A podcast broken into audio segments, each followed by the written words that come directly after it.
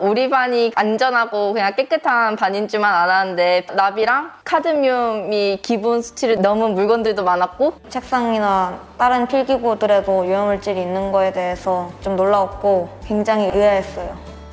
우리 어린이들이 묻습니다. 우리 학교가 우리의 건강이 어떻게 하면 더 안전해질 수 있나요? 이제 어른들이 답을 해야 할 때입니다. 아름다운 재단은 학교 유해물질 문제 해결을 위해 학교 환경 개선과 정책 활동을 하고 있습니다. 아직 한 번도 만나본 적 없는 유해 물질로부터 자유로운 환경. 아름다운 재단이 만들고 있습니다. 여러분도 함께 해주세요. 유자를 찾습니다 캠페인. 아름다운 재단 유자를 찾습니다 캠페인입니다. 유자요? 공자의 후예입니까? 유자?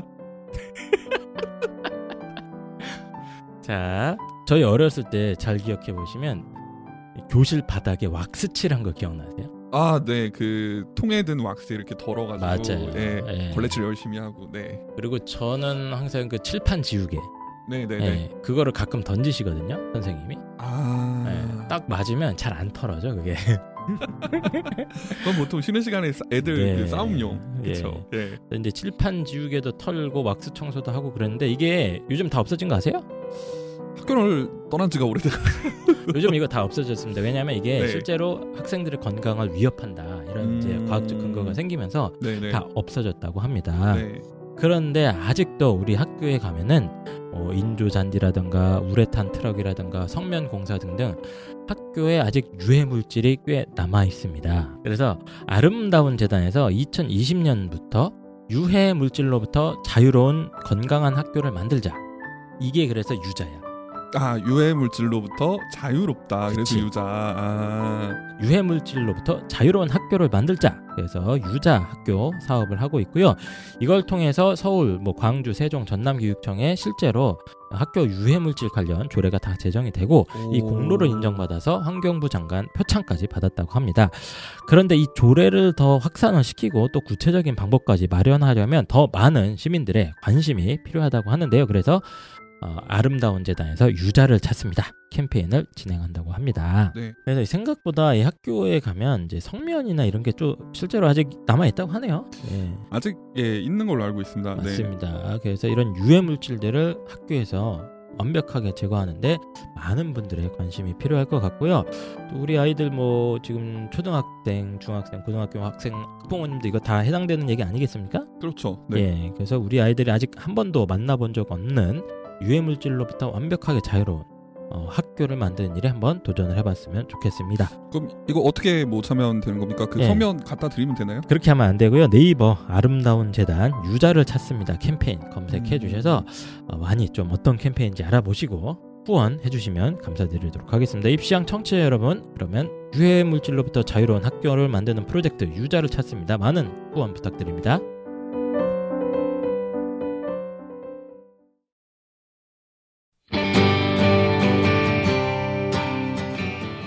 수능 수학 킬러 문항 없어지면 어떻게 되나? 지금부터 시작하겠습니다.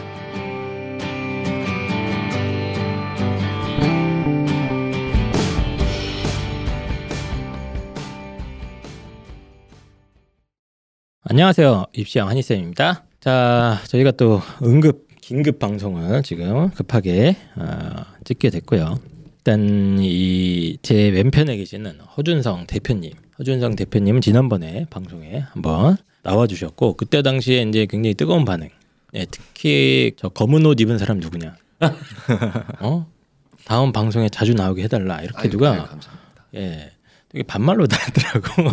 그래서 보통 댓글 조작하면 좀 이렇게 아 너무 좋아요 이러는데 아 이건 진짜 찐이다. 어저 검은 옷 입은 사람 저 누구야 저거 자주 나오라 그래 막 이렇게 한 분이 그런 댓글 남겨주셨어요. 예. 아, 그 한 분께 너무 감사 인사 드립니다. 물갈이가 안 됐네요. 네, 알겠습니다. 허준성 대표님 본인 소개 좀 해주시고요. 네, 안녕하십니까 허준성입니다. 저 물갈이에 물갈이 되지 않고 네. 죽지 않고 살아 돌아온 아, 수학 전문 패널로서 초청된 허준성입니다. 반갑습니다. 네. 아직 죽었는지 살았는지 조금 더 봐야 되고요. 네. 어, 허준성 대표님께서 이제 어, 왜 대표냐? 어, 어마어마하게 큰 조직을 이끌고 계시기 때문이죠. 그래서 어, 그때 얘기가 나왔는데 이제 그 포항, 부산 이쪽에서 그 압도적인 네, 학생 수 지금 몇 명쯤 되나요? 학생이? 포항 부산 합쳐서 네. 한 2,500명 정도. 네. 그 정도 되고 제가 지난번 방송에서 말씀드렸나? 말씀드렸나요, 제가? 근데 어쨌든 저희 방송의 역대 출연자 중에 가장 좋은 차를 끌고 오셨다.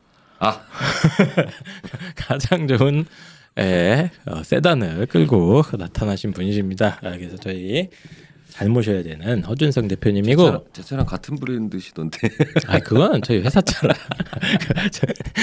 제 차는 아니에요. 그래서 이제 그 이렇게 오셨고 저희 대구에 지금 입시왕 같이 포엠 학원이랑 같이 하고 있습니다. 예. 그래서 입시왕이 대구에 어, 허준성 대표님과 함께 이제 포엠 학원 이게 그쪽 분들은 잘 아세요. 포엠 학원 제가 상담 많이 받거든요. 네. 경남 쪽에 있는 아이들은 거의 알더라고. 네. 포엠 학원 하면 딱 알아요. 신라 지역. 예, 신라 가야 뭐 이쪽 지역의 네. 이제 어, 맹주 예, 네. 수학에 있어서는 최고 어, 어 뭐라고 합니까? 이제 실력과 성과를 자랑하고 있는 포엠 학원이고요. 포엠 학원 대표님이시고 이제 입시왕과 함께 대구에도 어, 네. 진출을 하게 되는 그런 상황입니다. 제가 지난주에 이제 대구 설명회도 갔다 오고 그랬는데 네네네. 어, 저는 다 입시왕 팬들이더라고 그때 설명해 오신. 분들이 예, 그래서 깜짝 놀랐습니다. 보통 모르는 사람도 있거든요 저희를 근데 이제 다 입시왕 듣고 오신 분들이 많아서 너무 어, 감사드렸고요. 저희가 또 이제 입시왕이 이 대구에 이제 포엠학원과 함께 계속해서 설명회, 뭐 컨설팅 이런 여러 가지 서비스를 정기적으로 지원할 예정이니까 어, 많은 또 지역에 있는 분들의 사랑과 관심 좀 부탁드리도록 하겠습니다. 그리고 이제 허준성 대표님이 지난번에는 이제 신동선 선생님 데리고 나오셨는데 어, 그분은 이제 퇴출된 겁니까? 네. 네, 그리고 이제 새로운 선생님을 또 한 분 모셨습니다. 이분은 저도 이제 오늘 초면인데 예, 한번 본인 소개를 좀 간단하게 좀 해주시기 바랍니다. 네, 안녕하십니까. 저 포엠에서 같이 강의하고 있고요. 저는 이제 고3 위주로 강의하고 있고, 자, 온라인은 이투스, 그 다음에 강남구청 인터넷 수능 방송, 그 다음에 EBS 프리미엄, 어, 인터넷 강의하고 있고요. 그 다음에 네. 오프라인은 뭐 여러 군데서 강의를 많이 하고 있습니다. 뭐 일산 스터디 그라운드, 네. 완산 이룸, 그 다음에 대치, 나다어 등등. 그리고 네. 지금 같이 하고 있는 포엠 같이 진행하고 있고요. 제 이름은 수학의 정현 경입니다. 만나서 반갑습니다. 현경 선생님, 네. 정현경 여자 이름이죠. 선생님. 그리고 저는 오늘 대중교통을 이용해서 왔습니다. 세단을 몰지 않았고요. 저도 저도 대중교통. 오늘은 어쨌든 간에 정현경 선생님이시고 제가 얼핏 듣기로는 이제 경력이 엄청 깊으시고 넓으시고 오래되시고 또 지난번에 한번 잠깐 들었는데 뭐 문제 출제도 많이 네, 하신다고 네, 네, 네. 뭐 어디 했죠. 가서 뭐 음, 눈높이 수학 이런 거 아니에요? 뭐. 네. 네. 그 지금 뭐 강의 경력은 꽤 오래됐고요. 사실 네. 학교에서 좀 오래 있었고, 뭐 학교 이름 얘기해도 되죠? 학교요? 예, 예. 무슨 학교? 어, 이화여자고등학교, 그다음에 아 거기 수학 선생님이셨어요? 네네, 아. 전교사로 있었고, 그다음에 아. 배문고등학교, 그래서 총 14년을 학교에서 아, 근무했었고, 그러셨구나. 이제 학원, 그러니까 사교육이라고 보통 부르죠. 네네. 이쪽으로 나온 지가 이제 10년 채웠고, 네. 11년째 되고 있네요.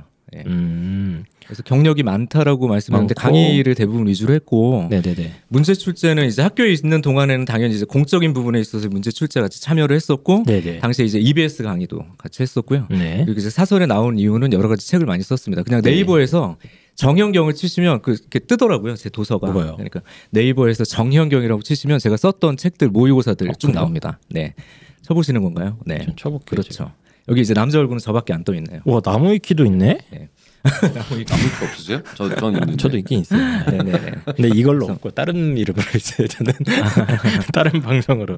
아 다른 방송. 어, 어, 도서가 38권입니다. 네, 그래서 이렇게 보시면 이제 제가 집필을 좀 오래 했고 뭐 다른 경력을 또 있다면 어 이거 말해도 되나? 예, 이게 폐지됐으니까 문제적 남자라는 TV 프로그램에 실제 이제 검수 출제 현장에서 이제 검수를 좀 했었고요. 아 잠깐만요. 그 문제적 남자. 네네. 그러니까 지금도 그- 이제 과거 짤들이 이렇게 도는데 거기 보면 한 1 시간 분량 중에 한 5초에서 10초 나옵니다. 뭐요? 예, PD님 뒤에 앉아 있었거든요. 아그 뒤에 있었고. 아 본인이 그런 문제도 네. 만들고 만들기도 하고 검수도 하고 대체적으로 검수도 검수를 하고 많이 했죠. 작가들이 예, 문제를 온갖 만드니까. 종류의 네. 이제 뭐 수능 수학이든 내신 수학이든 뭐 여러 가지 문제를 이런 생활 수학이든 예, 문제 만들고 푸는 만들고. 풀고 이런 거를 거의 오랫동안 하오신 오랫동안 했죠. 그런 선생님이십니다. 되면 네. 그 신동 선생님이 퇴출된 게 아니고요. 네. 다른 분으로 이제 업데이트 되었다. 네. 이렇게 얘기해 주시면. 신동 선생님 보고 있을 거거든요. 알겠습니다.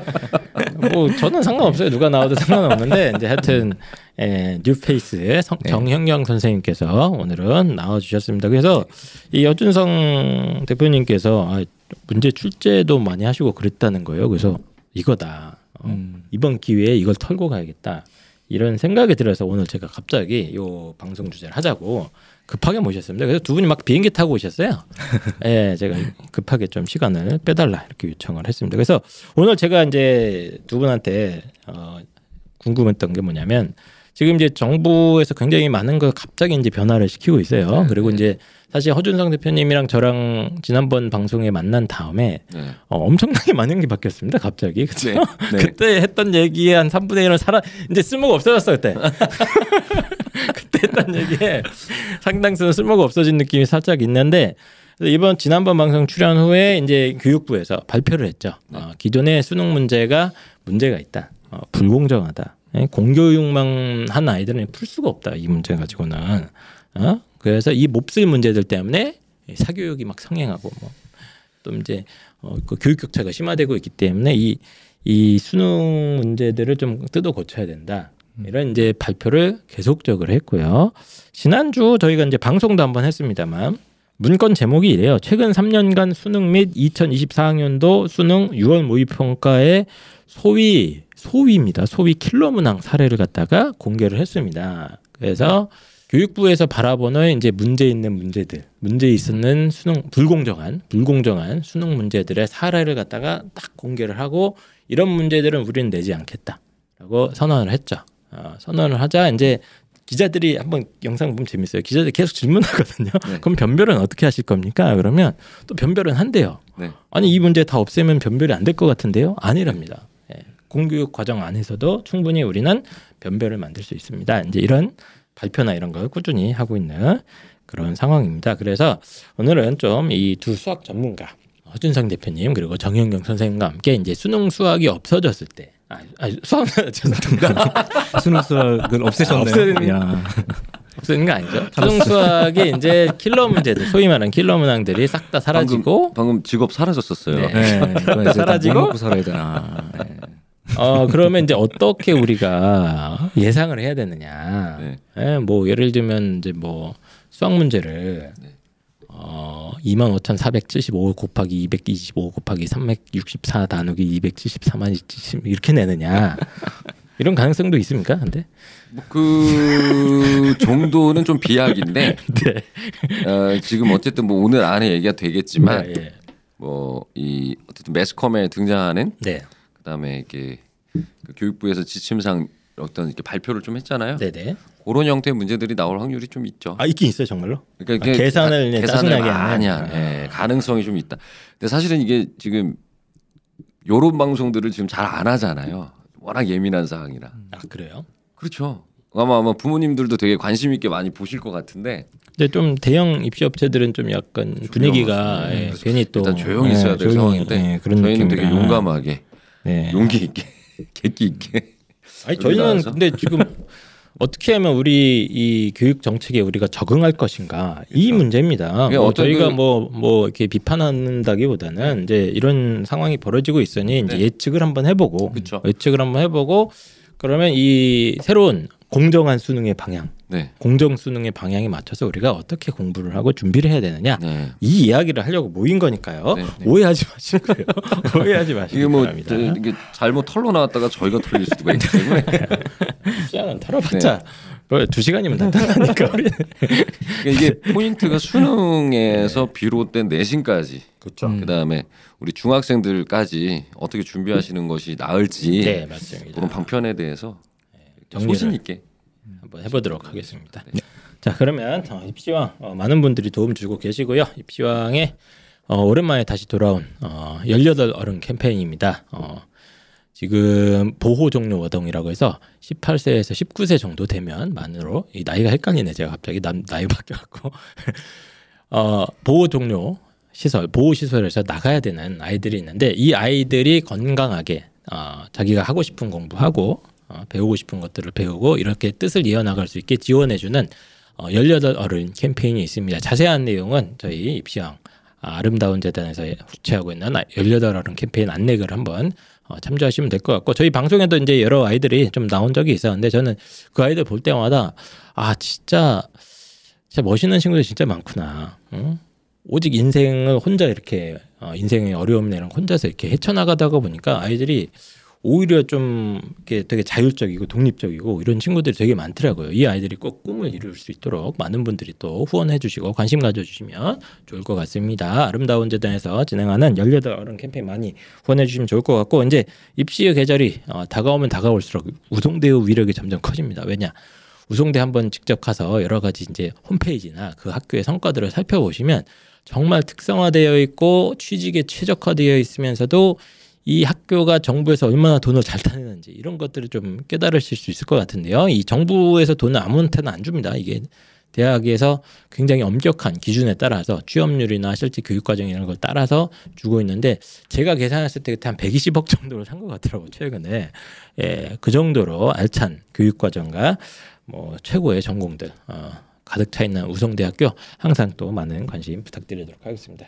어, 왜냐하면 우성대학교가 또 1년 연장을 해주셨기 때문에 예, 우성대학교 많은 사랑 부탁드리도록 하고 아차 그리고 저희가 또 이제 가천대학교도 감사 말씀드릴게요. 저희가 그 10주년 행사를 가천대학교에서 또 이렇게 저희 어, 많이 도움 주셔서 가천대학교 예음호를 공짜로 저희한테 어, 빌려주셨습니다. 어, 다시 한번 감사드리고 어, 나날이 발전해가는 가천대학교도 입시왕 팬 여러분들께서 많이 관심 가져주시면 감사드리겠습니다. 자 그러면 이제 본격적으로 방송 시작해 보도록 하겠습니다. 공평하게 가야지. 제값 준 만큼 제값하는 졸업장 받아야지. 미쳤다. 취업률 72% 전국 1위. 모든 교육이 하이라이트. 한국에서 따는 프랑스 폴버키즈 조리대학 학위. 짜릿한 글로벌 콜라보. 세계적 교수들과의 만남. 주소만 한국이다. 우송 대학교.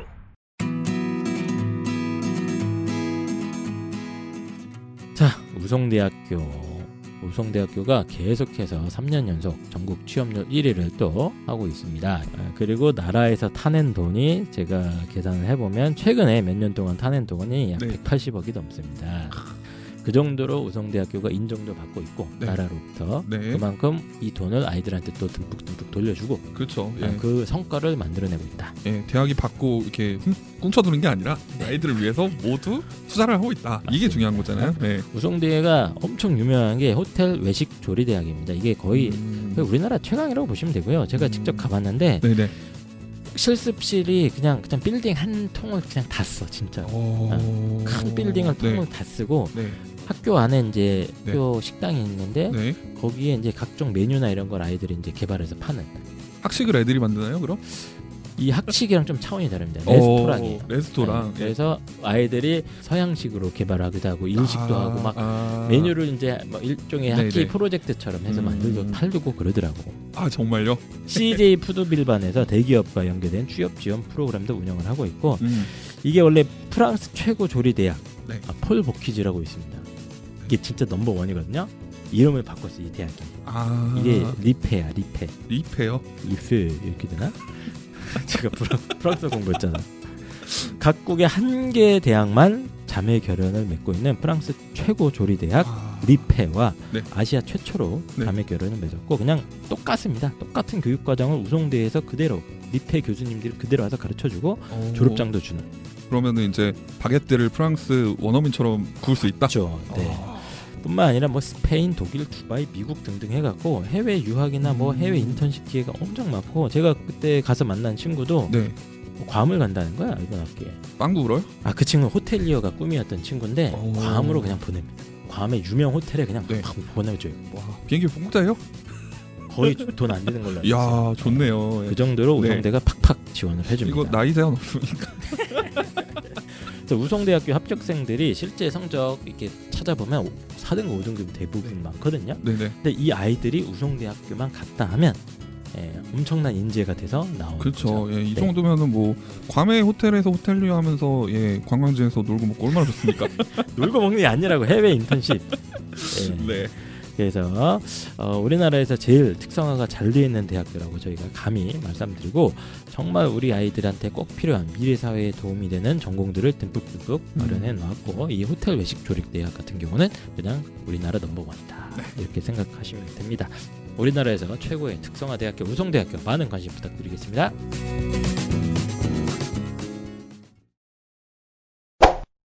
자 수능 수학 이제 어떻게 될 것인가 어, 본격적으로 방송을 진행하기 전에 제가 그 지난번에 저희 그 방송을 하긴 했는데 저희 따로 라이브 방송을 했거든요. 그때 그 사례들을 한번 분석을 해봤어요. 그럼 어떤 문제들이 킬러 문항이 아닌가? 그러니까 어떤 문제들이 킬러 문항으로 이렇게, 이렇게 지적을 당했는가? 네. 그건 방송을 했는데 그냥 제가 뭐 자세한 건 기억이 하나도 안 나고 그냥 딱 세 줄로 요약을 한번 해보면 그때 당시에 이제 킬러 문항으로 지적됐던 음, 이유가 뭐냐면 첫 번째는 문제풀이 과정 중에 세 가지 네. 어, 세 가지 이상의 수학적 개념이 요구된다. 그런 놈들은 킬러 문항이다라고 이제 지적을 받더라고요. 세 가지 이상의 개념이 들어가면 안 된다. 그거 이제 그 뜻은 두 가지까지는 괜찮은 거네 그럼. 네, 뭐 일단 문맥적으로는 그렇죠. 문맥적으로는 네. 두 개까지야 뭐 공교육을 통해서도 충분히 접근 가능한데 세 가지 이상이 들어가면 이건 문제가 있다. 어? 사교육 받아야 되는 거 아니냐 이제 이렇게 지적을 당한 게 있고요. 또 한 가지가 문제 해결 과정이 복잡하고 고차원적이면 안 된답니다. 네. 문제 해결 과정이 너무 복잡하고 막 이렇게 일반인들로서는 생각할 수 없는 창의적인 문제풀이나 이런 걸 요구하면 안 된다. 아, 이런 지적이 있었고요. 이게 전 제일 재밌었는데 문제풀이에 상당한 시간이 요구되고 수험생이 실수를 유발할 수 있으면 또 안 된답니다. 그러니까 저는 사실은 이제 좀 이게 전공으로서 약간 네네. 공학을 전공했잖아요. 아 공대 출신이세요 그쵸. 실제로는 네. 박사. 네. 아 박사님이신데 네, 네. 박사. 네. 이 definition, 그러니까 정의 자체가 네. 너무 모호한 말이 좀 보인다. 그래서 아니죠. 뭐 좀 좀 명확한데요. 예를 들어 복잡이라는 것이 네. 어느 정도가 복잡한 거냐. 아, 내가 못 풀면 복잡한 거지 지금 다. 누군가는 그냥 안 복잡하게 풀 수도 있잖아요. 어, 난 괜찮은데? 아니 건강하게 공교육 과정을 이수한 아이들이 네. 복잡하다 느끼면 복잡한 거죠. 그러니까 그 복잡하다의 기준이 누구냐? 어떻게 느끼냐? 네.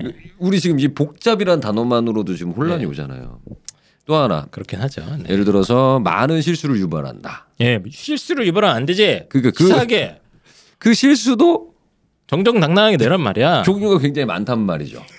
그러니까 도대체 무엇을 실수로 정의할 수 있느냐? 근데 제가 알기로는 아이들은 항상 실수로 틀리거든요. 그렇죠. 모든 아이들은. 그다음에 또 여기다 네. 또 결부되는 게 상당한 시간이 요구된다. 네. 이 부분도 다 개개인마다 다르단 말이죠. 네. 그러니까 일단 정의 자체가 모호하기 때문에 뭐 저로서는 제가 네, 느끼는 네, 바 네, 네. 아, 나는 이 내용에 대해서 명쾌한 답을 주기는 어렵겠다. 그러니까 복잡이 무엇인지, 네. 상당한 시간이 무엇인지, 또 하나 낮은 실수, 실수를 네, 유발하는 네, 네. 그러니까 어떤 뉘앙스로 얘기하는지 알아요. 그러니까 실수를 유발하는 개념은 그때 저희가 얘기했던 기억 니은 디귿 문제 있죠.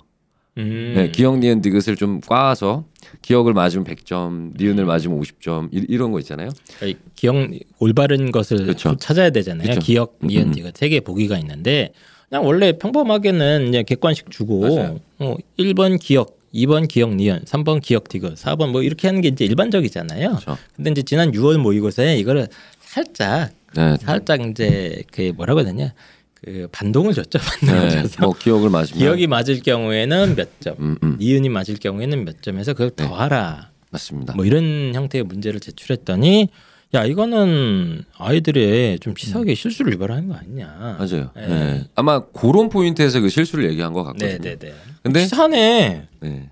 그럼 그럼 원래대로 돼. 치사한 거 아니에요? 근데 솔직히 그 부분은 저희도 그때 논의를 했지만. 저희가 아 근데 저희는 저희는 치사하다고 말할 수는 없고 출제위원님들께서도 음.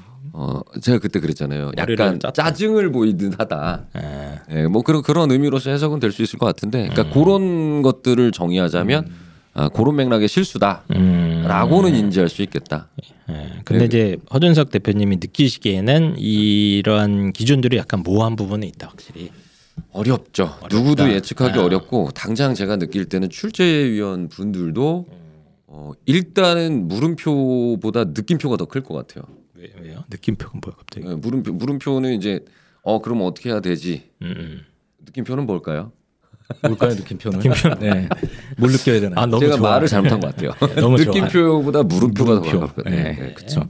되게 어려운 일이긴 한데 네네. 근데 아까 21번 잠깐 얘기하셔가지고 이게 좀 거꾸로 생각해 보면 이제 지금 해석해 보면 사실 그 문제가 사교육을 저격한 문제거든요.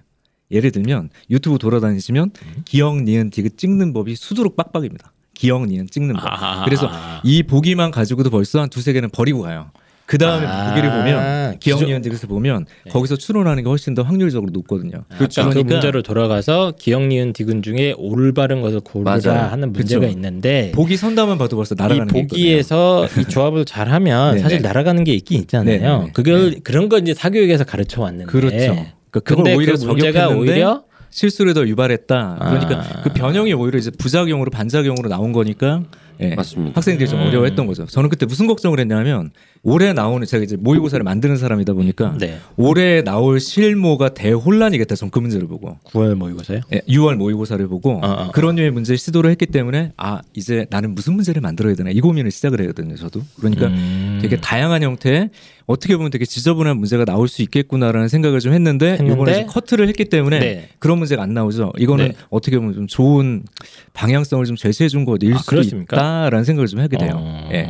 왜냐하면 저희는 업자잖아요. 네. 업자면 근데 이제 실제로 문제를 많이 만드시는 입장이시니까 네네네. 예. 그럼 이제 여기 나오는 뭐 예를 들면 세 가지 이상의 수학적 개념이 요구되면 안 된다 네. 뭐 이런 표현이 근데 많이 이것도 나오더라고요. 조금 더 세부적으로 예측을 해야 되는 부분이 있는 네. 게 이 문제 빼고 나머지 쉬운 문제도 세 가지 개념이 들어갈 수는 있는데 여기서 말하는 개념이라는 건 크게 네. 보면 이제 뿌리와도 같은 또는 어떤 뭐 이렇게 뭐라 그럴까요 나뭇잎이 아니라 뿌리와도 같은 되게 중요한 부분들의 세 개의 연결 그러니까 예를 들면 지금 네. 가장 대표적으로 볼 수 있는 게 22번 유의 문제거든요 뭐 문제를 지금 볼 수는 없으니까 거기에서 정확하게 얘기했어요 뭐라고 그랬냐면 다항함수 도함수 네.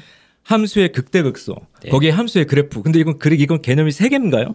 아니죠. 아니죠. 근데 그거를 너무 세부적으로 끊으신 거예요. 그래서 제가 보기엔 세 개라고 볼 수 없는데 이걸 세 가지로 이제 끊어놓고 근데 그 과정이 과도하게 좀 깊게 들어갔다라는 표현이 첫 번째였던 것 같은데요.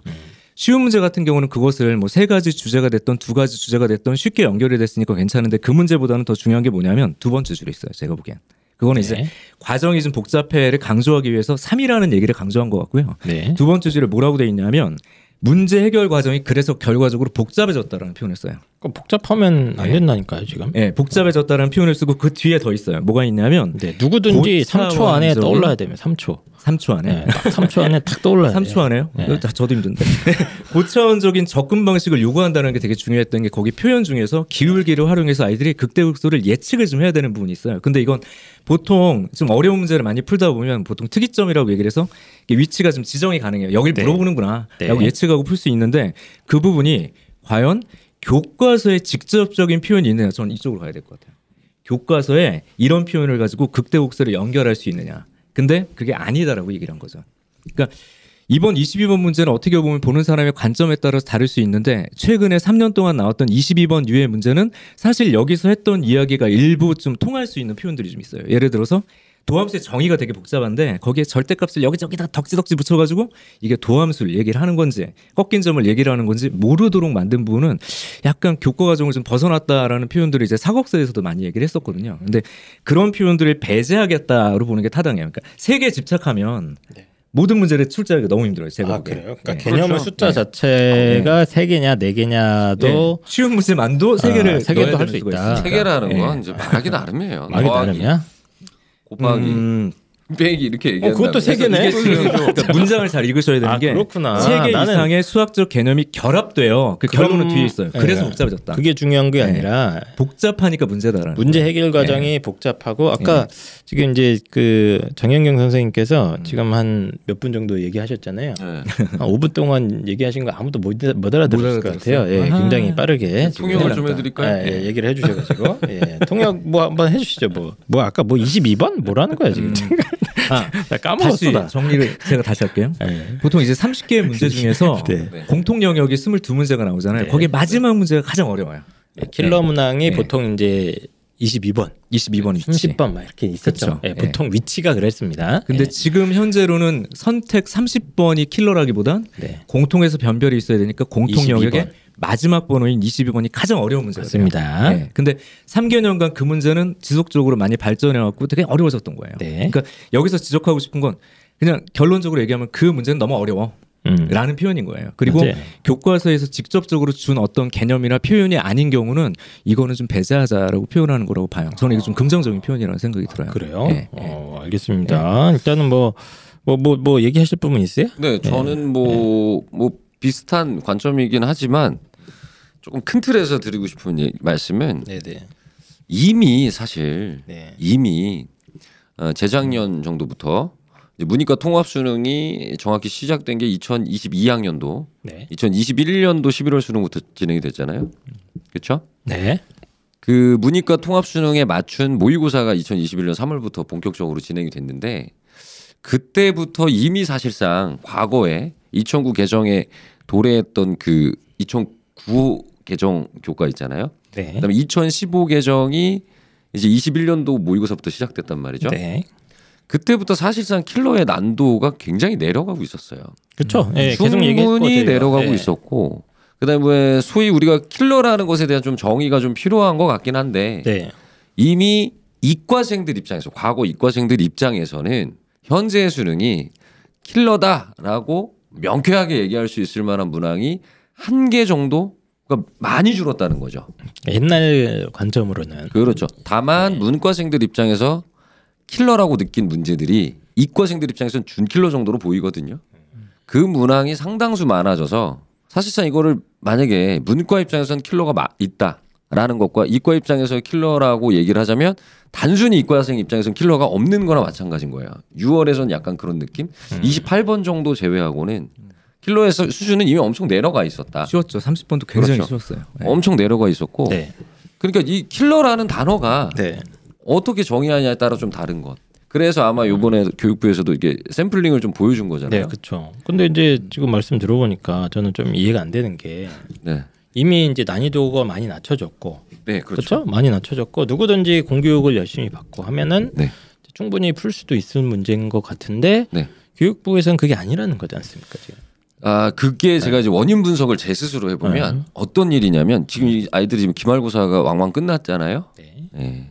학교 시험의 난이도가 그때도 네. 제가 언급을 드렸지만 상상 초월입니다. 학교 시험이 내신이 예, 생각해보면 예. 어쨌든 수능에 있어서 수학의 의존도가 높죠. 편차가 크니까 어, 변환 표준 점수가 되게 굉장히 높게 나오고요. 최고점이 수학 같은 경우 6월에 151점, 네. 국어 같은 경우 134점이란 말이에요. 네, 네. 뭐 어쨌든 재배치를 하잖아요. 100점 만점으로 가는 게 아니라 재별을 하잖아요. 그 난이도나 네. 어떤 편차에 따라서. 네, 네. 근데 수학을 만점을 받으면 151점이고요. 오. 국어는 134, 5점이란 말이에요. 그럼 벌써 15점 차이가 나요.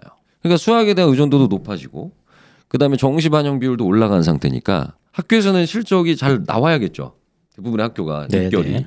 그러니까 입결을 높일 수 있는 가장 좋은 방법은 아이들의 수학 실력을 증진시킨다. 음. 그럼 증진시키려면 어떻게 해야 되냐?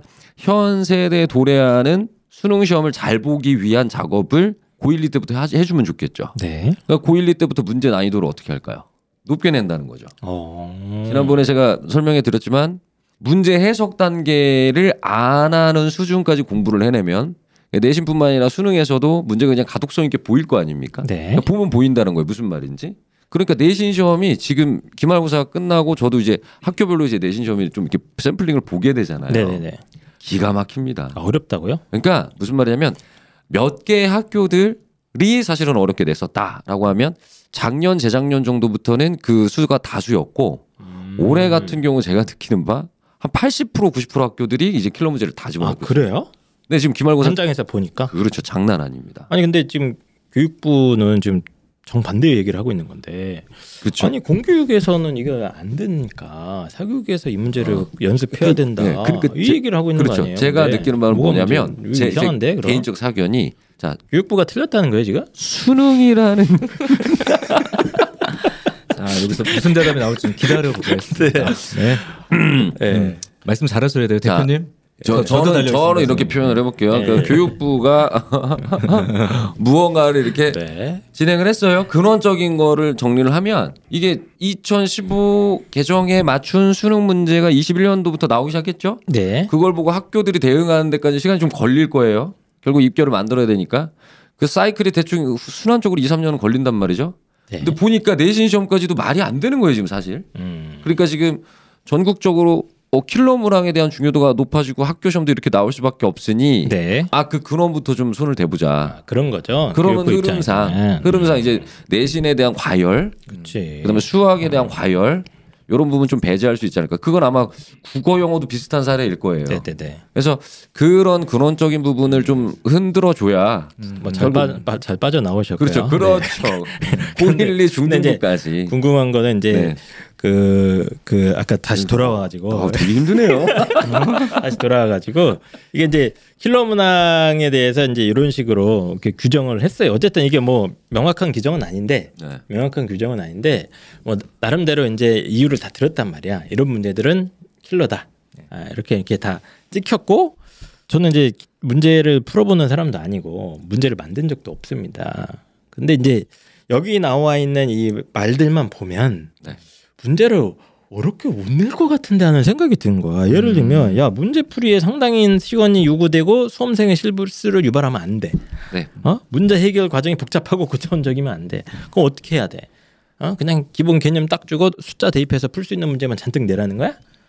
그럼 안 걸리잖아요. 음, 딱 원론적인 얘기잖아요, 네. 사실. 네. 원론적인 얘기인데 이제 저희들 수학하는 사람이니까 좀 데이터로 접근해야 돼요. 그러니까 네. 어떻게 봐야 되냐면 킬러는 정답률이 나쁜 문제예요. 그러니까 그렇죠? 한 자릿수이거나 그쵸, 그쵸. 10% 네. 이내인 그런 정답률이 낮은 문제가 배제돼야 된다. 그러면 저는 거꾸로 생각해 보면 근데 사실 예. 그런 문제를 배제한다는 표현도 안 씁니다. 조심하시고. 아, 배제한다가 아니라 지금 아, 가고, 조심해야 지금 되는데. 가고 계신 건가요? 공교육에서 아, 그래요? 안 나오는 문제를 음. 배제하겠다고 했지 또 무조건? 고난도 문제를 배제한다는 건 아닌데 어떻게 어떻게 하다가 정답률이 보니까 그렇게 낮은 이유는 공교육에서 그렇지, 다룰 수 그렇지. 없었기 예. 때문이다. 예, 그런 거죠. 결론적으로 예. 저는 이제 그렇게 결론적으로 그렇게 되고 말씀드린 있었어요. 거니까 예, 오해하지 예, 마시고 예. 살아 돌아오시는 건가요? 예. 나 지금 목숨이 왔다 갔다 합니까? 네. 네. 어유 감사합니다. 네. 예. 이제 결론적으로 이제 그렇게 정답률이 낮은 것 낮은 우리가 분석을 해봐야 그렇죠. 된다는 말씀을 드린 그리고 거고요. 실제로 네. 정답률 낮은 문제면 다 나왔어요 지금. 음, 네, 거. 그렇게. 예. 네. 그래서 그러면 이제 제가 그냥 본격적으로 이제 본- 질문을 좀 드리면 정말로 수능 얘기입니다. 수능에서 정말로 이제 기존에 일단 기존 22번 이런 거 다 싹 없애겠다는 거 아니에요 이제 그렇잖아요. 없앤다는 아니죠. 아 그건 또 아니에요? 왜냐면 아주 대표적인 예시가 하나 바뀐 게 있어요. 네. 과거 킬러 내용을 변환하면서 그러니까 문이과 통합 수능에서 그러니까 과거에는 잘 안 나왔던 트렌드의 문제가 하나 있었어요. 네. 뭐냐면 우리가 미분을 해서 뭐 그래프 개형을 보고 막 이렇게 푸는 그림으로 푸는 문제가 있었다면 네. 거기에 딱 개념 하나를 입혀요. 그게 뭐냐? 아, 수학하라는 책에 나오는 합성함수라는 개념을 살짝 입혀요. 네. 그게 아마 그 한 2, 3년 전부터 이제 유행이 된 거죠. 근데 꾸준히 그 유행된 문제가 모의고사에 조금씩 보이기 시작했어요. 네. 자주, 아, 조금씩이 아니라 자주. 그러니까 그런 문항들은 사실은 합성함수 그래프를 그린다는 사실 교육 과정에 나오지는 않거든요. 네. 유추한다는 건. 음. 그러니까 그런 개념들이 입혀진 것들, 요런 것들은 좀 배제하자라는 뉘앙스인 거고. 음. 그러니까 킬러 문제를 없앤다는 게 요게 소위 말하는 요새 킬러였거든요. 네. 예. 근데 요런 부분을 아, 조금 더 교과서에 있는 내용으로 그 내용을 담아서 가자. 그러니까 아예 킬러를 없앤다. 이거는 불가능한 얘기죠. 그런 개념을 좀 구체적으로 기술적으로 이게 말씀드릴게요. 난 지금 예. 헷갈리는 게난 지금 소위 킬러 문항을 안 낸다는 거잖아. 그렇잖아요. 네. 문항 안 낸다고 지금 선언을 취조- 했습니다 어, 지금. 취조당하는 것 같은데. 선언을 했는데 이제 기존의 방식과 좀 다르면서 공교육에서 배운 거 중심으로 해도 변별력 있는 어려운 문제를 낼 수 있다. 그런 거예요 지금? 낼 수 있죠. 낼 수 있다. 기술적으로 낼 수 어떻게 낼 수? 낼수 그거. 이제 지금 그 예. 얘기를 해야 돼. 예, 우리가 그- 지금 이거 업계 왜냐면 지금 그때 제가 영상을 봤는데 그 장관님께서 상당히 난감해 하시더라고. 막 기자가 아, 막 물어보는 거야. 음. 그럼 이거 이거 아, 어떻게 내냐? 수학 전공자가. 아니니까 구체적인 대답을 하기 그러니까 힘드시죠. 빨리 어. 얘기해 주셔 갖고 지금 교육부로 가세요, 지금. 제가요. 예. 지금 저는 가서 사례를 보여주시면 저는 사례를. 지금 예. 장관님의 입장을 이해를 하고 있어요. 네, 왜냐면 그러니까.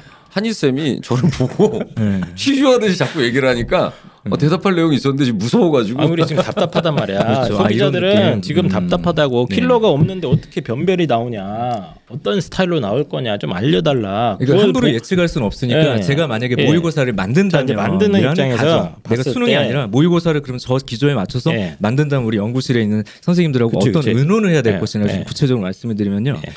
이번 6월 모의 평가가 28번이 킬러였어요. 네. 구체적으로 말씀드리면 28번이 미적분? 더 어려웠습니다. 미적분 28번이 예. 굉장히 어렵고 말도 많고 오류 풀이도 좀 있었고 그럴 네. 정도로 굉장히 의미 있고 어려운 문제였는데 30번은 상대적으로 문제를 잘 읽기만 하면 좀 어렵지 않게 풀리는 문제예요. 근데 그래요? 정답률은 30% 30번이 너무 안 좋았죠. 이유가 뭐였을까요? 거꾸로 질문을 드리면 무슨 말이에요? 28번이 더 어려웠는데 정답률은 높았어요. 잘 푼 거예요. 어 그거 제가 네. 지난번 평가 때 가르쳐 드렸는데 아, 그 기억 못하시죠? 그 다시 이유를 뭐냐면 네. 원래 30번이 제일 어려워야 되는데 음. 28번이 제일 어려웠단 말이에요. 예. 근데 30번이 정답률이 그러면 그, 렇게 낮진 않아야 되잖아요. 음, 음. 근데 낮아버렸어요. 너무 낮은 거죠. 네. 그럼 30번이 어려운 거지. 라고 생각을 하시는 그렇죠. 게 일반적일 수 있어요. 그렇죠. 예, 근데 일반인들은 그러면 이게 그렇게 30문제에 생각하거든요. 놓여 있지 않고 그냥 계급장 떼고 28번하고 30번을 그냥 딱 놓고 그냥 중상위권 친구들한테 풀어보라고 하면 28번을 못 풀고 30번을 푸는 아이들이 다수가 나올 거예요. 아. 그게 그래요? 무슨 네. 말이냐면 어. 제가 그때도 설명을 드렸지만 28번 제일 어려웠죠 지금. 네. 30번이 좀 쉬웠죠? 많이 쉬웠어요. 요 두 개를 시험지 안에 배치만 딱 바꾸면 그렇죠. 그대로 다시 나와요. 음. 네. 네, 이 정답률 올라간다는 거죠. 제가 그때 설명드렸지만 저희 그거 그거라 그랬잖아요. 에, 내비게이션 없이 문제 푸는 기분이라고. 음. 그러니까 분명히 30번이 어려워야 한다라는 생각을 아이들이 갖고 시험에 임한다고요. 그래서 아이들이 못 풀어도 된다. 쉬운 문제임에도 불구하고 6월 모의고사 이번에 6월 모의고사에 나온 오히려 더 쉬웠던 30번 문제를 네. 오히려 뭐 아예 안 푼 놈도 있을 거고 그렇죠. 네. 두 가지 이유가 있는 거예요. 처음부터 30번은 버리고 간다. 버리고 간 놈도 두 번째는 이게. 있어요. 앞쪽에서 너무 시간이 많이 걸리니까 아, 30번 구경을 못 한 거죠. 못한 거구나. 예. 28번 그러니까 정말 데서. 그걸 풀 수 있는 소수만 문제를 풀었고 예. 거기서 정답률이 결정됐다면 자 네. 기술적으로 이렇게 하면 돼요. 이미 시그널은 왔죠. 네. 30번 문제를 지금처럼 이렇게 정답률 한 자리를 만들기는 힘들다. 이거는 네. 변별로서도 의미가 없다라고 지금 판단하신 것 같아요. 네. 자, 그렇다면 30번 문제의 난이도를 조금 더 쉽게 제가 만약에 모의고사를 낸다면 네, 낸다. 조금 더 쉽게 내고 28번이나 29번 문제를 조금 어려운 거를 좀 담아 놓으면 나름의 변별이 생기죠. 왜냐하면 30번의 정답률은 당연히 20% 이상으로 올라갈 거고 네. 앞쪽에 어쨌든 조금 생각해야 될 문제의 위치는 그대로 유지를 한 거니까 이해되시나요? 네. 원래 그냥 내던 거예요. 그런데 30분만 좀 더 쉽게 내면 아이들이 이전과는 다르게 30분을 먼저 풀러 가겠죠. 그렇지 않을까요? 자 이해를 못 하시는 건가요? 그러니까 정확히 말하자면 네. 되게 기술적인 방법인 건데 네, 이미 어떻게 6월부터 벌어진 일이고요. 그러니까 아, 6월이 문제 풀이 순서 갖고 장난친다고? 네 맞아요. 편차를 만드는 방법이 기존에 그들이 갖고 있었던 고정관념 음. 이럴 것이야라고 예측된 음. 분명히 그때 말씀드렸지만 6월에서 이미 보여줬던 게 네. 너네 마음대로 함부로 예상하지 마. 네. 네, 그렇죠, 그렇죠. 만 보여주더라도 시험장에 들어가는 아이들은 심리적으로 6월 모의고사 자체가 사실은 놀랍게도 어 평균 점수나 이런 것들이 좀 낮거든요. 근데 시- 그, 그 모의고사 자체를 분석하는 선생님들은 28번 제외하고는 평이했다. 평, 어, 네, 평이했다 이렇게 네. 난이도를 본단 말이에요. 음. 근데 시험장에 들어간 아이들의 입장에서 체감 난이도는 굉장히 높은 거죠. 근데 그 부분에 있어서 배치만 음. 사실은 기술적으로 만들어도 예. 변별력을 충분히 그 부분만 가지고도 할수 그래요? 있다. 예, 그러니까. 막 어려운 문제 막 막 뭐 개념이 한 푸는데 한 20개씩 필요하고 이런 문제 없어도. 야, 20개씩 필요 필요 없고 그냥 순서만 살짝 살짝 바꿔놔도 변별이 생길 수 있다. 일본이 준킬러였다고 한번 생각해 볼까요? 아 그렇게? 뭐 극단적으로. 아, 극단적으로. 1번이면. 일본이 준킬러야. 아 그렇게 하면 일단 놀라잖아. 뭐 저기 뭐지 뭐 그 압수수색 같은 거 당할 필요 없이 출제자가 출제자가 뭐뭐 하여튼 욕을 먹을 필요 없이 상급자한테 네, 네. 지금 막 교체 당하고 난리잖아요 교육부에서 네, 네. 그러니까 이제 출제자가 위험 부담 없이 네, 네. 변별을 만들 수 있는 제일 쉬운 방법은 순서를 바꾼다 이거야 아니 왜냐면 그거는 이미 이거 너무 왜냐면 그건 이미 6월에 보여줬으니까. 네. 아니 그리고 이전에도 계속 그런 시도는 있었어요. 그러니까 아, 예를 들면 해요. 15번 문제가 아, 보통 어렵다. 너무 쉬운데요? 아 근데 너무 얘기하는데 이제 해결 출제위원 방안 여러분 얘기하잖아요. 고민하지 마십시오 순서만 바꾸면 된다 근데 이게 도미노 효과 같은 거예요. 예. 막 풀다가 28번은 이렇게 어려우면 안 되는데 28번이 어려우면 아이들은 심리적으로 무너져요. 그 기생충에 보면 맞아요, 그게. 나와요. 기생충에 영어 영화 과외 영화 예. 과외하는 친구가 그치. 학생한테 이런 얘기를 합니다. 너 영어 시험 잘 보는 게 중요한 게 뭔지 알아? 그쵸. 이렇게 물어보니까 학생이 막 대답을 못 해요. 그때 선생님이 손을 잡대 손을 이렇게 탁 손을 뭐라고 잡- 얘기하죠? 시험은 기세야 기세야. 네, 기- 기세. 기세 이렇게 얘기를 해요. 예, 예. 애들은 28번에서 기세가 무너지기 때문에 어떻게 되냐면 야 30번은 얼마나 어려울까 그치. 겁먹어요. 그러니까 문제 비주얼 길지 실제로 어려운지 판단하기 힘들죠. 심리적으로 손은 바들바들 떨리지. 그게 정답률에 영향을 아, 주는데 오늘 오늘 방송은 교육부를 위한 방송이다 이거. 야 좋은 내용이네요. 음, 이거. 기 때문에 네. 그리고 아이들이 지금 이미 그런 부분에 대해서 준비가 좀 돼 있기 때문에 아. 9월에는 어느 정도 이제 30번이나 이런 것들을 좀 접근을 하면서 가니까 정답률을 조절을 할 수 있는 게 이제 그- 기술적이라는. 얘기고. 네. 예, 예. 아, 그러니까 보통 우리가 분석을 아, 할때 자꾸 쉽네. 문제 아니 문제 난이도로만 좀 보고 있는 것 같은데 예. 난도에 대한 부분 접 근도 중요하긴 하지만 네. 실제로 시험 수험생의 입장에서 그치, 그치. 시험장에서 느끼는 음. 그 감정적인 부분, 심리적인 부분 네. 이런 것들을 판단해 보시면 단순한 난이도로 볼 수는 없어요. 네. 그러니까 이제 순서가 건들 가능성이 상당히 있다. 이미 보여줬으니까. 이미 보여주기도 했고 지금 수험생들 뭐 N수생들도 익숙한 순서에 대한 그 고정관념에 대해서 좀 다시 검토해 볼 필요가 있겠네. 그렇죠. 예. 오케이. 고정관념을 버릴 오케이, 필요도 오케이, 있는. 거고. 자 그럼 이제 방법이 하나 나왔습니다, 어머님들. 그리고 두 번째는 두 예, 번째가 자, 또 있는데 또 이제 두 번째 방법. 이제 조금 더 세부적으로. 이건 이제 예. 정말 출제를 하시는 분들만 아유, 이해할 수 있는 재밌네, 부분이라서. 아까 저거 저 얘기를 하셨어요 대표님이 아까 재미 없었는데 합성 함수를 뒷부분에 집어넣으면 벌써 이제 난이도가 확 뛰거든요. 뭐 예를 들어서 저희들 이렇게 뭐 네. N축 뭐 이런 것도 써가면서 문제를 풀어야 되기도 하고 그런데 그런 부분에 그 단계를 다단 중에서 만약에 예를 들어서 문제 푸는 과정들이 1단계, 2단계, 3단계 계산 끝 이렇게 4단계로 갔다면 네, 예.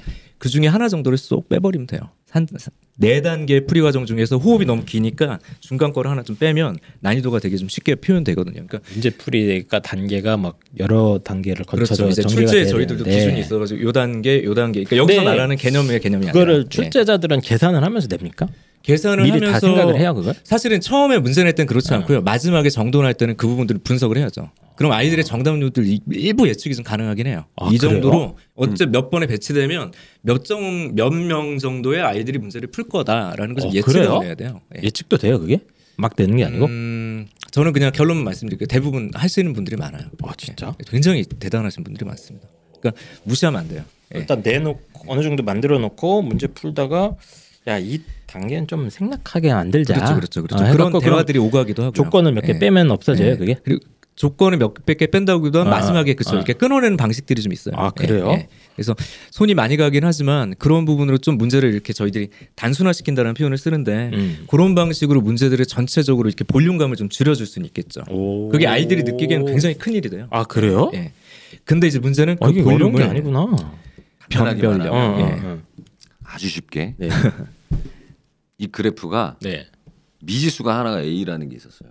그럼 이게 A가 0보다 클 때 작을 때를 이렇게 나눠서 풀어야 돼. 음, 원래. 네, 예, 예, 심플하게 예, 예, 뭐 절대값이 있다 그러면 클 때 작을 때를 나눠서 생각하는 개념이 들어가요. 예, 그럼 이게 문제가 두 개잖아요. 네. 음. 클때 풀어야 되고 작을 때 풀어야 되고 간단하게 하면 크다라고 줘버리고 시작하는 거죠. 음, 음, 아, 그러니까 조건을 좀 이렇게 아, 생각의 이 범위를 좀 그러니까 줄여주는 문제의. 큰 틀 안에 있는 내가 원래 말하고자 이해했어, 했던 이제 거를 이해했어. 건드리지 않되 음, 예, 예. 야 이걸 굳이 크다 작다 두가 다 패턴을 볼 필요는 없고 음. 자 이미 하나는 줄게 그러면 아이들이 느끼는 아, 체감은 확 떨어지는 확 줄죠 근데 근본은 살아있죠 그런 느낌으로 연출할 수 있다 오. 그럼 이제 기술적인 문제 부분이니까 문제 해결 네. 과정을 좀 단순화시킬 수 있는 거네.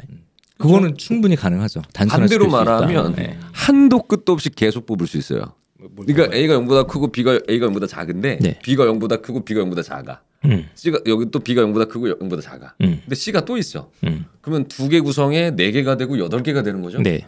여덟 개는 이렇게 된가요?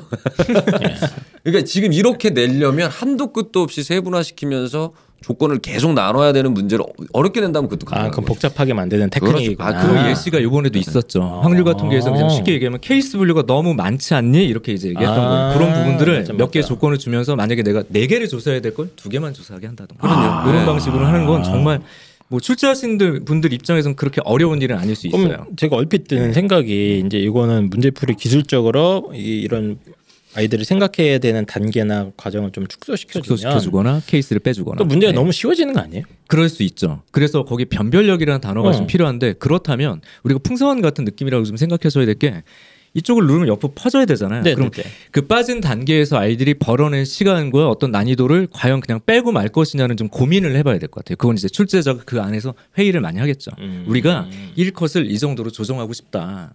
그러니까 이거는 예측하는 조정이. 돼요, 근데 조정을 예상해서? 그러니까 저 그러니까 저가? 그냥 모의고사 네. 사설 모의고사를 내는 입장에서도 이 문제를 냈을 때 예측은 요 정도는 해요. 이게 1컷이 80점 근방에 나올 수 있도록 좀 조정을 하면서 문제를 대충. 맞습니까 그게? 대략적으로 뭐 맞아야 되겠죠. 맞는지 아닌지를 아니, 전국적으로 확인할 수는? 없지만. 어, 맞아야겠죠. 근데 맞냐, 그렇죠. 그게. 예, 마- 맞아야겠죠. 예측은 좀할수 있어요. 잠깐 다녀오신 것 같은데 어느 정도. 예측은 된다. 뭐가 이렇게 확아 그렇구나. 아니 나는 출제자들의 어떤 사고나 이런 거 우리가 이해를 해야 이 네. 사태를 좀 우리가 좀 어, 좀 이렇게 접근을 할 수 있을 것 그러니까 같아서 드러나 있는 맥락으로만 얘기하면 이제 킬러를 downgrade 시켜서 준킬러 사이즈로 내린다. 음흠, 자 음흠. 그러면 지금 말씀하신 것처럼 시간적인 이득이 생기죠. 자 그럼 시간적 이득이라는 그치, 그치. 부분은 변별력에 대해서 좀 완화될 여지가 있는데 음. 변별력을 유지할 것이다라고 얘기를 했다면 오히려 이렇게 밑바닥에 있던 문제들 있잖아요. 네네. 그 친구들 일부를 다시 수면 위로 올릴 가능성이 있죠. 1번부터 뭐, 뭐 4번 이런 거는 아이들이 거의 시험 문제 받고 눈으로 풀고잖아요. 그- 그렇죠. 막 그런 애들도 네. 있잖아요. 그런데 그런데 네. 최근 또 발표 내용을 보면 준킬러 문제를 늘리지는 않겠다. 아, 이렇게 맞아. 보면 이거 그거 되게 중요해. 중킬러는 그렇죠. 안 늘린다고 그래서 분명히. 그러면 자 그러면 우리가 예상해 볼 수 있는 바는 예. 자 눌렸죠. 킬러 눌렸으면 시간이 벌었어요. 그럼 변별력 어디서 가져오냐? 밑에서 올리지를 않겠대요. 음흠. 우리가 생각할 수 있는 아주 단순한 사고는 일단 문제 배치를 바꾼다든가 이걸 떠나서 아, 네네. 연산 문제에 뭐 정 선생님 말씀도 거의 비슷하실 것 같은데 그 단순 계산, 네. 정계, 개수 세기 음. 뭐, 뭐 저희끼리 논의할 때 그렇게 논의를 해요. 그런 문제를 좀 단순한 형태지만 시간이 좀 걸리는 문제. 음. 얻은, 얻은 시간 자체는 좀 줄여놔야 돼요. 변별력이 생기거든요. 그런 형태의 출제가 될 확률이 있지 않을까. 라고 봅니다. 예를 들면 적분 같은 경우를 배우잖아요. 근데 이 적분을 실제 계산하지 않아도 이렇게 암기해서 풀 수 있는 공식들이 좀 많이 있어요. 근데, 근데 아, 이제 근데 이거 오늘 방송 너무 고급이다. 이 내용 너무- 보니까 너무 이런? 방송이 없어 내가 아, 때는 그래요? 지금 전국에 이런 방송을 안 하세요. 다 지금 어떻게 변할 것인가. 예능이 더 좋긴 한데. 어 이게 너무 좋은데요? 어, 잠깐 잠깐 적분으로 잠깐 네. 볼게요. 예. 아, 네. 그 적분을 계산을 그냥 안 하고 네. 바로 공식으로 적용할 수 있는 유의 문제가 굉장히 많다 보니까 되게 테크니컬하죠. 그러면 그런 부분들을 약간 이게 조건을 바꾸게 되면 어쩔 수 없이 계산을 해야 되는 순간들이 생겨요. 공식에 적용되지 않기 때문에. 그래서 어. 그런 방식의 변화를 줄 수도 있을 것이다라고 생각할 수 있죠. 근데 이번 6평도 보면 네. 적분 문제 나온 것 중에 한 문제는 공식이 적용되는데 나머지 문제는 이렇게 계산을 해야 되더라고요. 그러니까 이미 그것도 좀 적용이 되고 있다라고 저는 맞아요. 좀 생각이 들어요. 네. 예, 이미 적용이 되고 네. 있다. 네. 근데 그 부분을 좀 더 강화할 수는 있겠구나. 계산을 살짝 중간 중간에 그냥 한 번씩 하게. 아주, 그렇죠, 그렇죠. 아주 복잡하진 예, 그러니까 않지만 딱 경계점이 있어서 아 요거면 공식 바로 쓸 수 있는데 야 애매하게 하나가 부족하네 계산을 해야 돼요. 살짝 해서 몇 초 또 쓰게 만들고. 그렇죠. 아주 아주 이를 테면 아. 이를 테면 1번 문항이 과거에는 진짜 눈으로 풀었는데 지금 써야 된단 말이죠. 음, 음, 음. 일본- 더 쓰게 하는 네. 거죠. 일본 문제 많이 어려워지고 있습니다. 네. 아, 그래요? 네. 더 쓰게 하면 돼요. 네. 어. 그러니까 그렇게 이해하시면 시간적인 부분 킬러가 준킬러로 바뀌면서 느- 얻어지는 그 시간적인 배분을 뿌릴 수는 있죠. 음. 자 그럼 준킬러는 아니잖아요. 그죠? 예를 들어 수열 같은 경우도 어떤 공식을 쓰는 문제가 공식을 안 쓰고 일일이 더하거나 네. 혹은 일일이 뭐 세보거나 이런 형태로 문제를 내면 그 어떤 누구도 어쩔 수 없이 시간을 써야 되니 네. 시간적 소모는 누구나 다 통일이 돼 있고 음. 그러면 남은 시간 안에 준킬러를 보다 정확하게 푸는 데 집중을 하면 변별력은 어느 정도 세팅해 줄 수 있다. 이게 그럼 문제풀이에 엄청나게 요구되는 건 아니고 시간이 많이 걸리는 건 아닌데 중간 중간에 살짝 살짝 걸리게 만들어서 그렇죠. 5초 10초를 더 쓰게 만드는 그렇죠. 이거 상당히 치사한 방법 아닙니까? 그러니까 얘기 드린 것처럼 제가 지난번에 지구력 말씀드렸잖아요. 상당히 치사한 것 같은데. 지난번에 네. 지구력을 요하는 시험이다. 지구력. 음. 어. 네. 이게 어떤 느낌이냐면 내비 없이 아 그때 얘기하셨어요. 네, 어, 부모님들 내비게이션 없이 운전 도- 고속도로 해보셨어요? 해보시면 되게 불편해요. 음. 과속 카메라 어디 있는지 모르고 그치, 구간 그치. 단속 다 봐야 되죠. 네, 네. 어디서 톨 톨기 빠지는지 네, 모르지 어, 그치. 또. 뭐 어디서 또 빠져야 되는지 모르고. 근데 네. 그런 느낌으로 아이들이 자꾸 수학 문제를 풀어야 된다는 거예요. 어. 그러니까 처음부터 끝까지 몇 번이 어려울 것이다 예측도 못 하고 네. 그 다음에 계속 시간이 걸린 건 시간이 걸리는 거고. 네. 그러니까 뭐막 킬러가 없어진다고 하면 아마 그런 부분에 그러니까 100분을 통째로 집중해야 되는 느낌일 것 같다. 예전 1번 같은 경우 이렇게 연필이 가는 시간에 답이 나오거든요. 이렇게. 근데 지금 어 하고 지금 써야 돼요. 아, 연필이 가는 시간에 연필이 가는 시간에 답이 딱 찍히는데 음. 지금 어 계산 이렇게 해서 계산이- 그런 데서 이제 5초, 어. 10초 야금야금. 그런다고 막 연산을 엄청 복잡하게 만들진 않겠죠. 설마 치사하게 진짜. 복잡한 건 아닌데 써야 돼. 제가 아까 말씀드린 거 막 32,457 곱하기 그러니까 막 이런 거 있잖아. 아이들 입장에서 그 느낌이나 저 느낌이나 비슷한 비슷해요. 거예요. 근데 이거 좀 다른 문제긴 한데 이제 지금 요 발표랑 네, 이제 네. 다르게 예전의 기출 문제를 보면요. 기출 문제 답이 되게 간결해요. 정수나 맞아. 그 약분이 옛날에. 간단한 그냥 기하 분수 형태인데 지금은 그렇지 않거든요. 그렇죠, 그렇죠. 근데 저는 그 부분도 의도됐다라고 생각을 해요. 음. 왜냐하면 마지막에 답을 제가 모의고사 출제할 때 만약에 27분의 13, 아 되게 찝찝하거든요. 네. 그럼 앞에 수, 그 숫자를 좀 바꿔가지고 뭐 2분의 1이 됐던 2분의 3이 됐던 좀 보기 편한 그 숫자를 만드는데 하루 이틀 걸려요 진짜로. 음. 근데 그 작업을 저는 안 했다고 보거든요. 근데 그게 귀찮아서 안 한 게 아니라 일부러 안 했다는 생각이 들어요. 출제자들이 답을 이제 특히 주관식 같은 경우는 네. 너무 예. 326분에 58 나오고 이러면 좀 아, 이상하잖아 쓸 느낌이 때 약간 쫄리죠. 막 이게, 이게 답이야? 약분을 안 했나 막 이런 생각이 들고 이게 답이야? 네. 근데 그런 그걸 좀 다듬어 주는데 예. 이제- 일부러 다듬지 않는 느낌이 과거에도 계속 있었어요. 4, 5년간은. 예. 그 약간 답이 지저분하더라고요. 지저분해요. 예. 그래서 기출의 톤이 벌써 달라지죠. 아, 그리고 아까 그래요? 말했던 지구력도 호흡이 좀 길다. 아니 여기까지만 물어보면 되는데 한 줄 더 들어가네. 이런 느낌이 있어요. 예. 아 그럼 중간 중간에 약간 실수할 확률도 자꾸 생기는 거네 그러면. 이미 그래 왔었죠. 그러니까 아. 아이들이 100분이 부족했던 거지. 그리고 그 누적 때문에 30번을 못 푼 거다라고 우리는 볼 수 있는 거예요. 아. 예. 만약에 예전 기출처럼 앞부분이 되게 확실하다 그러면 시간적 소요가 적기 때문에 30번을 볼 여유가 있다면 이 정답률까지는 아닐 수 있다. 그래서 100분이 좀 부족한 시험이 이미 유지되고 있었다. 근데 음. 저는 결국엔 결국엔 지금 우리가 이렇게 과거에 제가 강의를 오랫동안 해왔으니까 25년 동안 이렇게 학교에서부터 쭉 수능 제가 고3도 되게 오래 했었거든요. 학교에 있을 동안. 네. 그러다 보니까 한 강의 한 100년 하신 거예요, 뭐예요? 한 200년은 안 되더라고요. 200년은 안 되고 이렇게 얼마나- 맞아서 좀 되는 거죠. 얼마나 처음에 되게 진지하게 오래 들었거든요. 우리 네, 우리 한희 쌤이 되게 아, 진지한 진지하시고 질문이에요. 예. 진지한 질문. 아니 지금 강의를 오래 하신 게 이거 더 해보니까 네. 한 100년쯤 되는 것 같아요. 네. 아무튼 그렇게 오랫동안 수능 문제를 좀 보다 보니까 이렇게 약간의 변화들이 좀 눈에 보이거든요. 아. 근데 이제 그런 부분들을 봤을 때 지금 이게 처음 있었던 일이냐를 또 고민해봐야 돼요. 아 이게 또 네. 이게 확 난데없이 떨어진 게 아니다. 난데없이 이런 건 아. 아닙니다.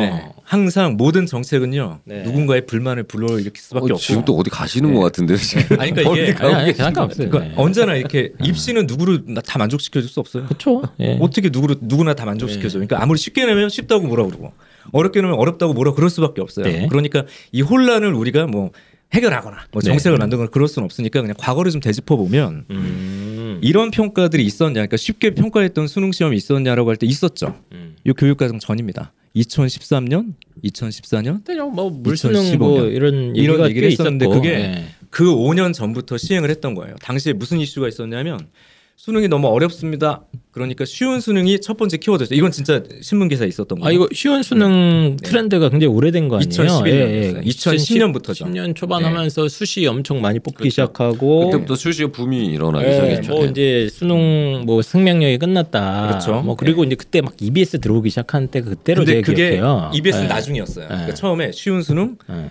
만점자 1%. 맞아요, 맞아요. 그다음에 세 번째가 문제은행 출제. 왜냐면 그 당시도 뭐였냐면 제가 이제 뭐 과거를 경험해 보면 더 이상 새로 낼 게 없어요. 저번에 그 얘기 하셨는데 음. 마른 오징어에 물 짠다고. 근데 그때도 마른 오징어였는데 지금 더 말랐죠. 음. 그러니까 너무 아이디어가 많으니까 과거 수능 2010년도 이전에는 무조건 30% 정도를 신유형을 내야 됐었던 거예요. 기존에 못 보던 문제. 네. 수능에서. 근데 이제 그거는 더 이상 출제진이 할 수 없습니다. 그래서 문제은행 가지고 이제 하죠. 그게 신문에서 세 가지가 이렇게 나왔던 거죠. 네. 그게 이슈였다가 그러면 그걸 해결할 수 있는 방법 중에 하나가 EBS다라는 생각을 가지고 이제 연계가 바로 연결됐던 네. 거죠. 그러고선 3, 4년 지난 후에 그때 1컷이 어땠냐면 92점, 96점이었어요.